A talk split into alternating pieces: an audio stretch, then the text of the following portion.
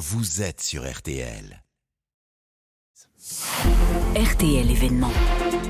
Et l'événement ce matin, c'est RTL qui lance dans le cadre de son podcast quotidien Focus des Focus hors série, les grandes enquêtes RTL, des podcasts long format qui vous emmènent à la découverte des secrets d'un phénomène marquant de l'actualité. Première grande enquête ce matin, et cette question où sont passés les oligarques? Bonjour Brice Dugénie. Bonjour.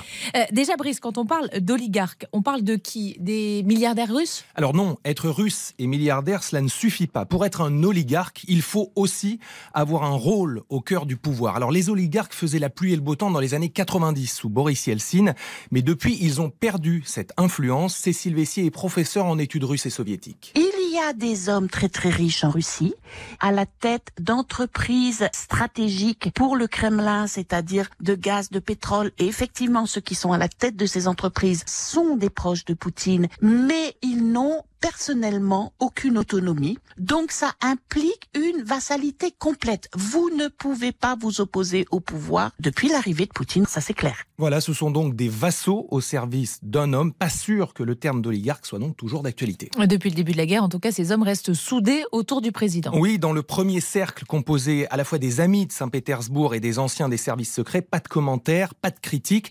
Et dans les milieux d'affaires, les élites, pas beaucoup de défections non plus. Alors il y a eu un communiqué d'une entreprise Lukoil, deuxième producteur de pétrole du pays quand même, et le discours aussi d'un fondateur d'une énorme société d'aluminium Russal. Ces deux entreprises demandaient quoi? Elles demandaient l'arrêt de la guerre car mauvaise pour les affaires.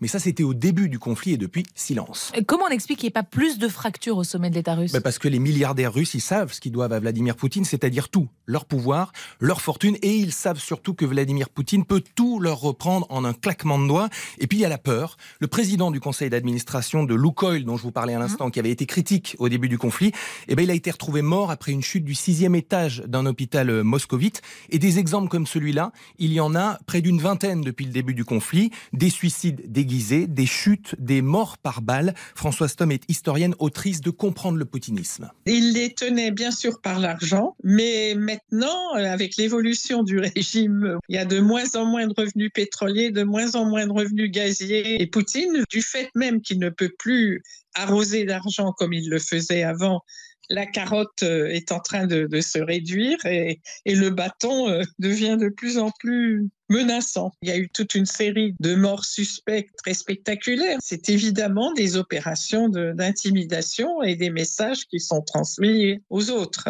Et donc, dans ce contexte de terreur, il n'y a plus qu'une seule option, se faire discret. La violence, la peur, les ambitions personnelles dans un État qui, a de moins en moins de ressources, tout ça pourrait aller jusqu'à déstabiliser le système ou pas? Alors, l'idée que des oligarques pourraient s'unir pour mettre fin au règne de Vladimir Poutine est improbable, voire impossible, parce que la priorité des oligarques aujourd'hui n'est pas de préserver l'avenir de la Russie, mais de sauver ce qui peut encore l'être, selon Cécile Vessier. Je pense que la peur est la plus forte avec les tentatives pour se mettre à l'abri. Ils ont déjà sorti beaucoup d'argent de Russie, mais il leur en reste donc essayer de faire sortir l'argent, de se trouver des points de chute à Dubaï, se trouver des points de chute ailleurs.